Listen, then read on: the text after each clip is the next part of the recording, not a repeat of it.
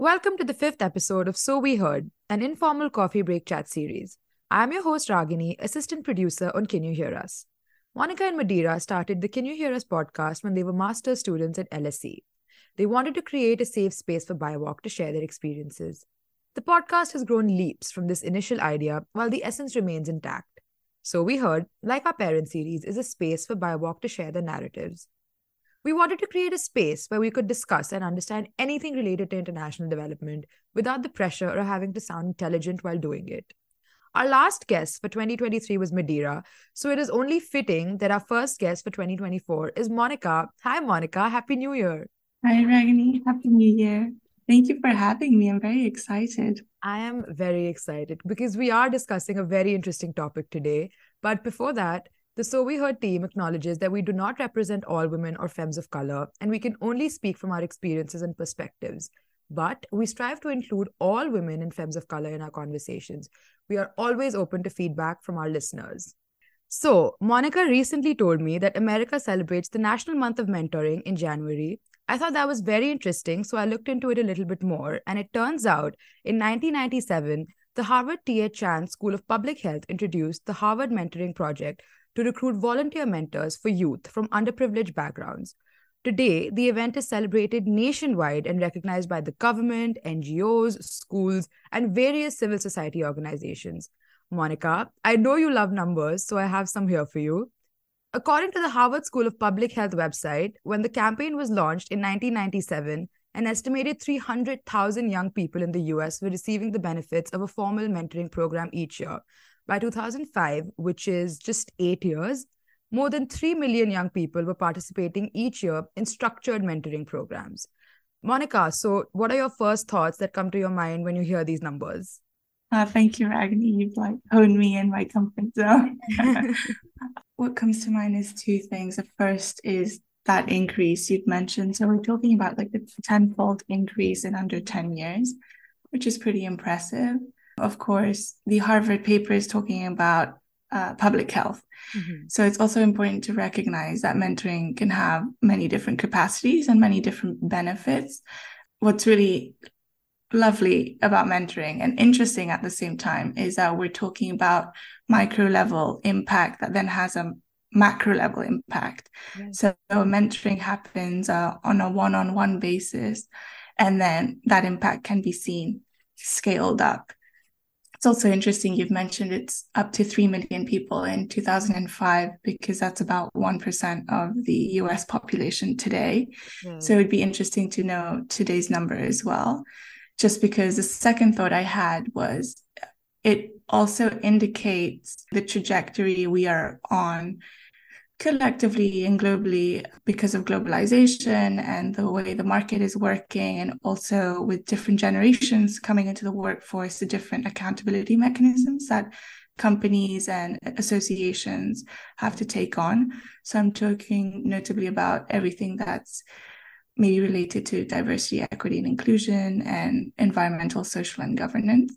So these frameworks have been around for i would say about 20 years or so. But in international development, they've been around much longer since they're, in a way, the essence of the sector.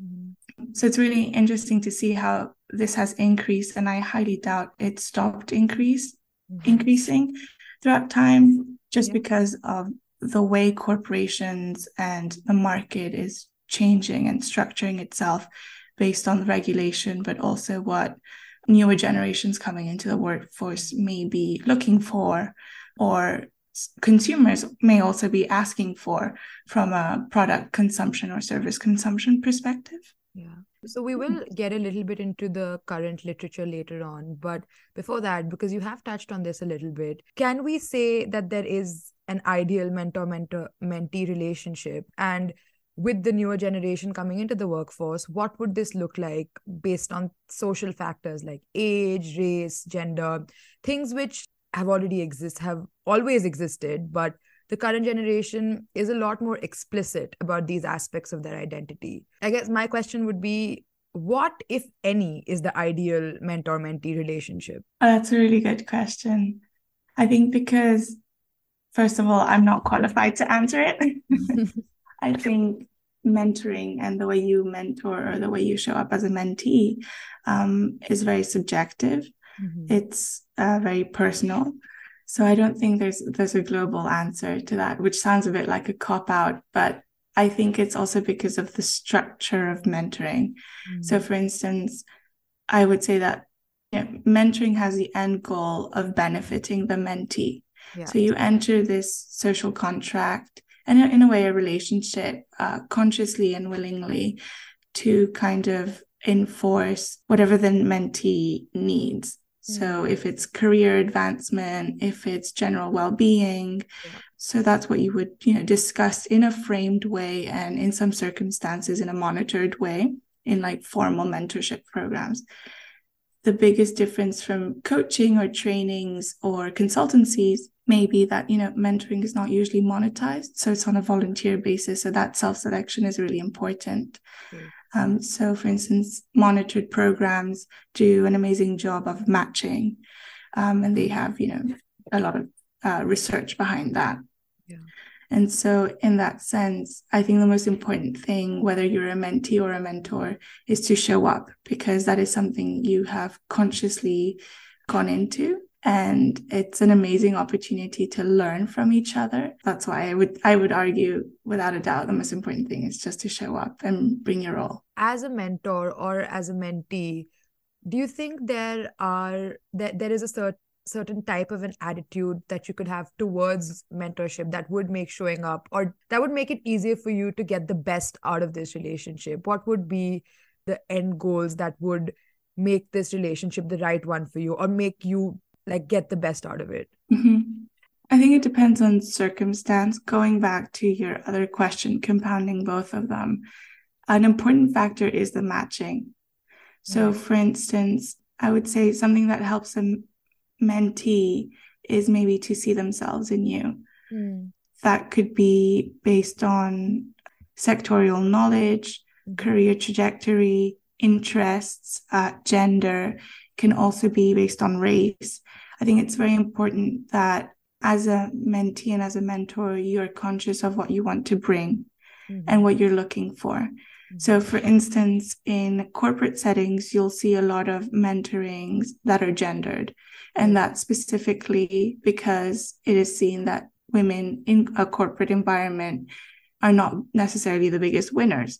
Mm. And so those programs will be made usually by women for women and creates a community where anyone that has joined that corporation can go in and discuss things that are pertinent to being a woman in that sector and or in that company etc I mean, you've also find mentoring at a university level with the Big Brother, Big Sister program sometimes, um, you know, which helps the youth navigate that transition from school into higher education and or just the ages around being a teenager to not being a teenager. Yeah.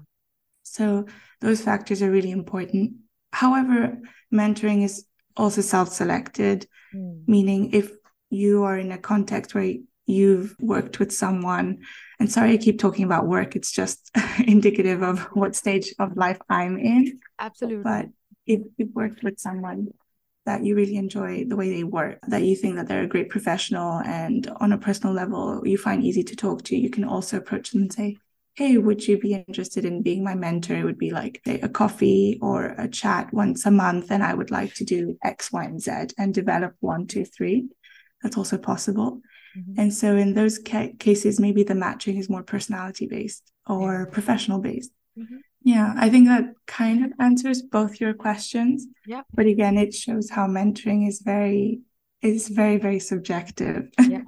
I did have another question, but I think we've sort of covered it because whenever we discuss anything on So We Heard, my go to is always the question about essentialization. So, with the case of mentorship, it would be how beneficial is it for you to be matched with the person who's your exact same say gender race however mm-hmm. uh, without taking into fact with, without taking into account other factors like you mentioned things like personality work style. But um, i think you've almost covered how it's both right? It would be both. The amount you can see yourself in your mentor makes a world of a difference. And for some people that might be their gender or their race. For other people it might be working style. And for a lot of people, it probably is a little bit of both. Mm-hmm. Absolutely. I think you also touched upon something important. This reminds me of Mikki Kendall's fantastic book, Hood Feminism. Mm-hmm. And there is, and I'm going to misquote this for sure because I can't remember it off the top of my head, but she says something along the line of the moment she realized that in feminist literature, they were talking about girls like her, mm-hmm. and it was not girls like her writing about it. And that makes a big difference, right? Because in her case, she's talking about blackness. And from my interpretation, it was, you know, she realized that they were being seen as a problem to be fixed instead of contributors to feminism, even though they are, you know, women and femme mm-hmm. um, as well that are interested in yeah. equality and equity. Mm-hmm. And so to that, that it's really important, like you say, to see yourself reflected in your mentor at times. But I would also advise if you have the possibility to have various relationships mm-hmm. to try and do that because that diversity brings a, a lot of richness.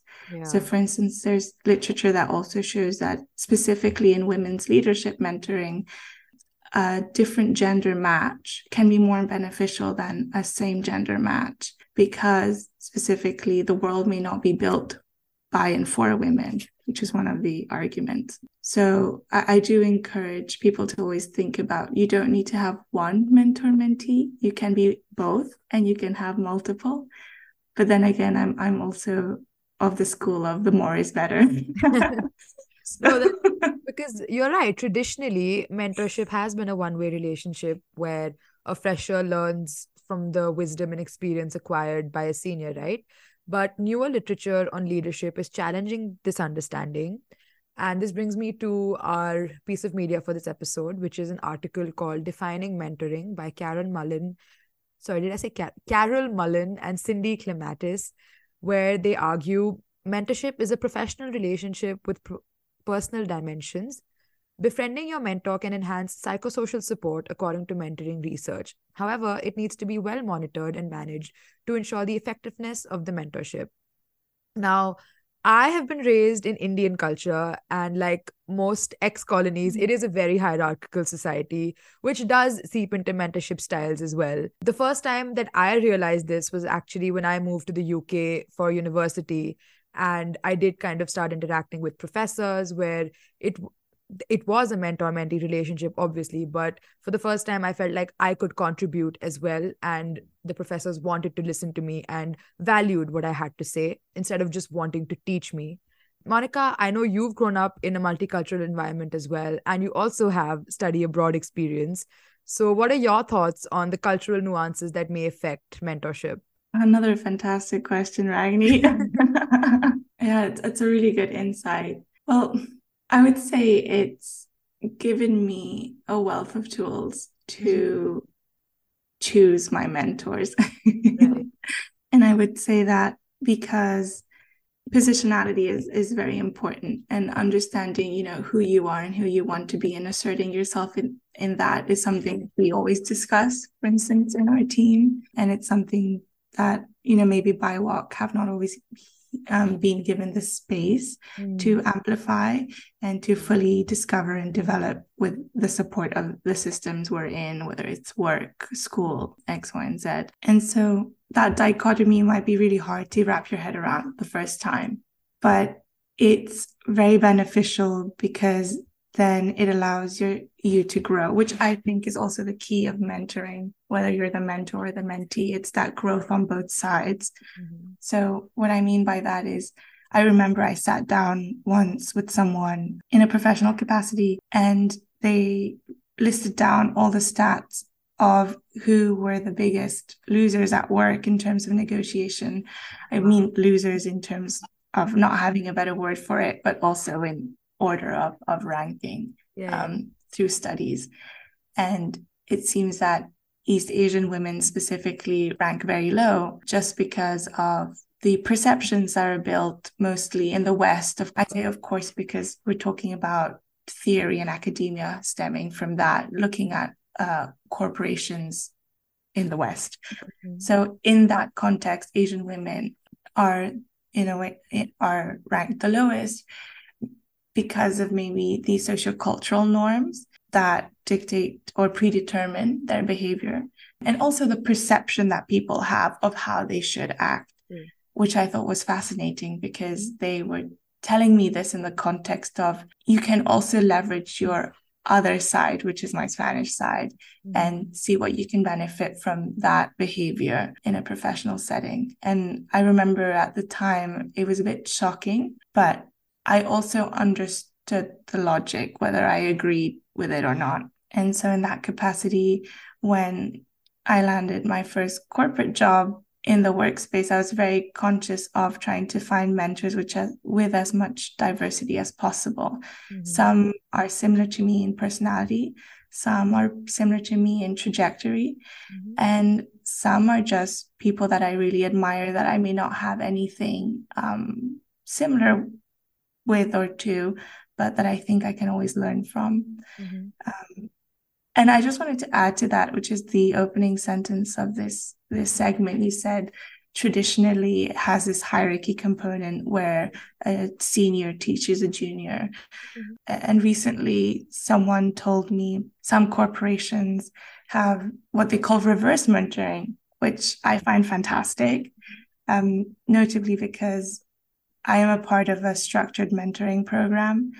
And as a mentor, I I always say this, but I think I learn so much from my mentees. And sometimes I worry I learn more than they learn from me. so it keeps me on my toes. Um, I think it's a massive privilege as well. Mm-hmm. So, yeah, I just wanted to give that shout out where I think things are changing yeah. because we're all questioning the status quo in that sense and trying to figure out what is best for us all yes. and what direction we want to go in.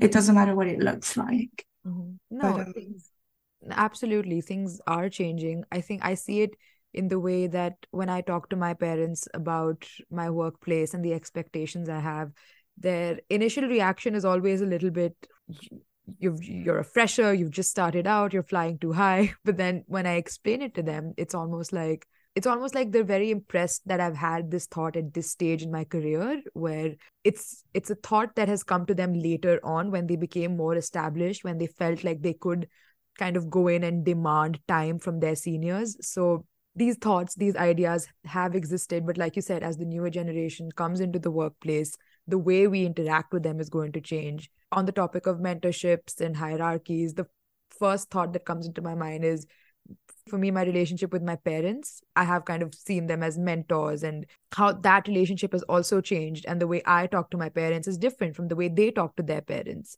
So these small changes when they come in your personal life naturally they are going to translate into the workspace as well. Yeah absolutely. I have a question for you ragni. When I, I still remember when we were discussing about what we could potentially discuss on this podcast, and, and you really gravitated towards mentoring mm-hmm. and listening to how you've interpreted and your biggest role models and mentors being your parents.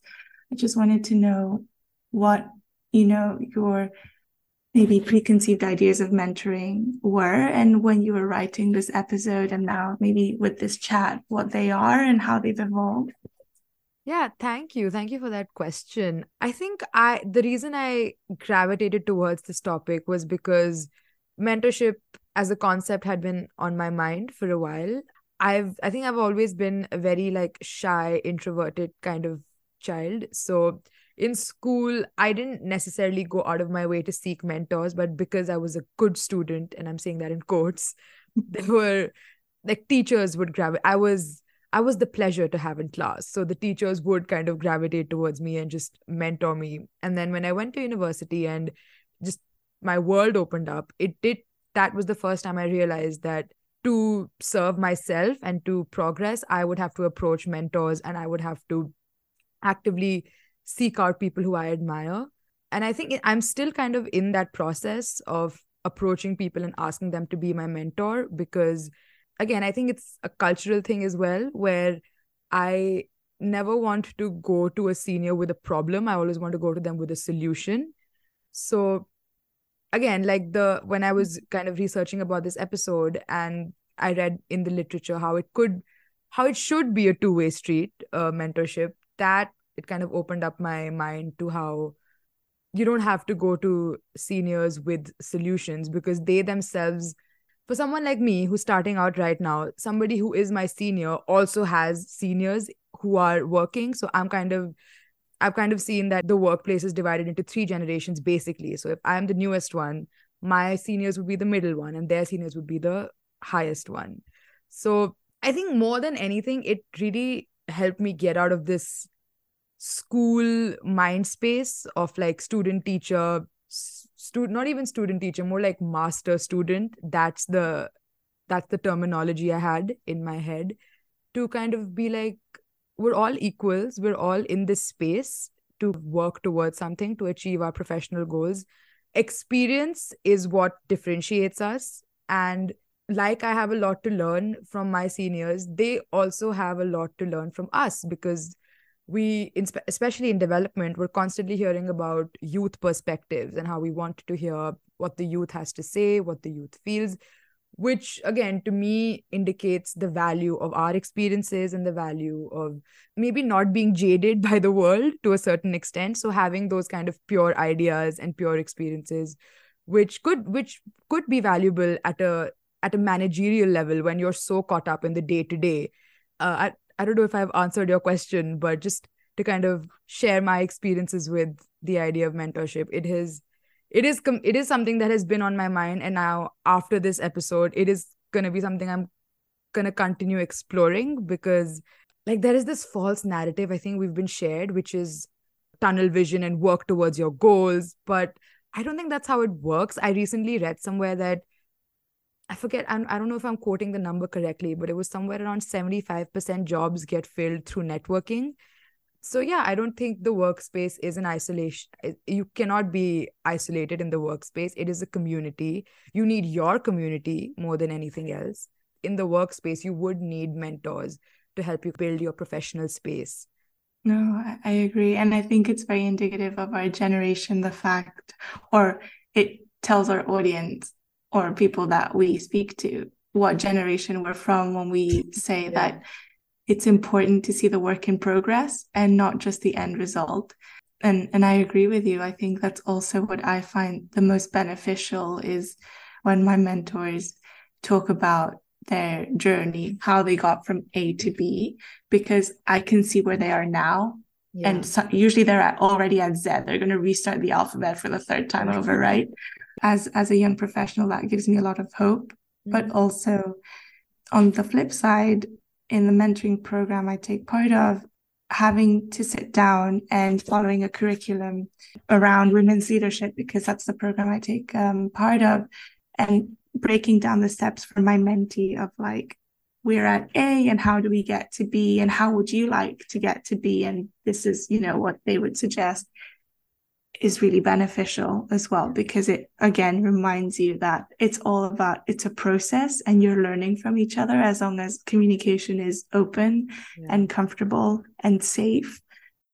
Absolutely i couldn't agree more and i think that is a great note to end this episode on. Thank you so much ragni for having me. It's been such an insightful conversation and I really enjoyed talking about mentoring. Something I just really love. Kind of fell into it by accident as well. So just thank you so much. And um yeah, it was really insightful to also hear everything you've had to say and, and thank you for entertaining my questions. Thanks so much. It was so lovely to speak to you. Thank you so much for your time, Monica, and thank you so much to our listeners for tuning in to So We Heard. We hope you enjoyed our show. Happy 2024. I am your host Ragini, signing off and going to overhear some interesting conversations to bring back for you. See you.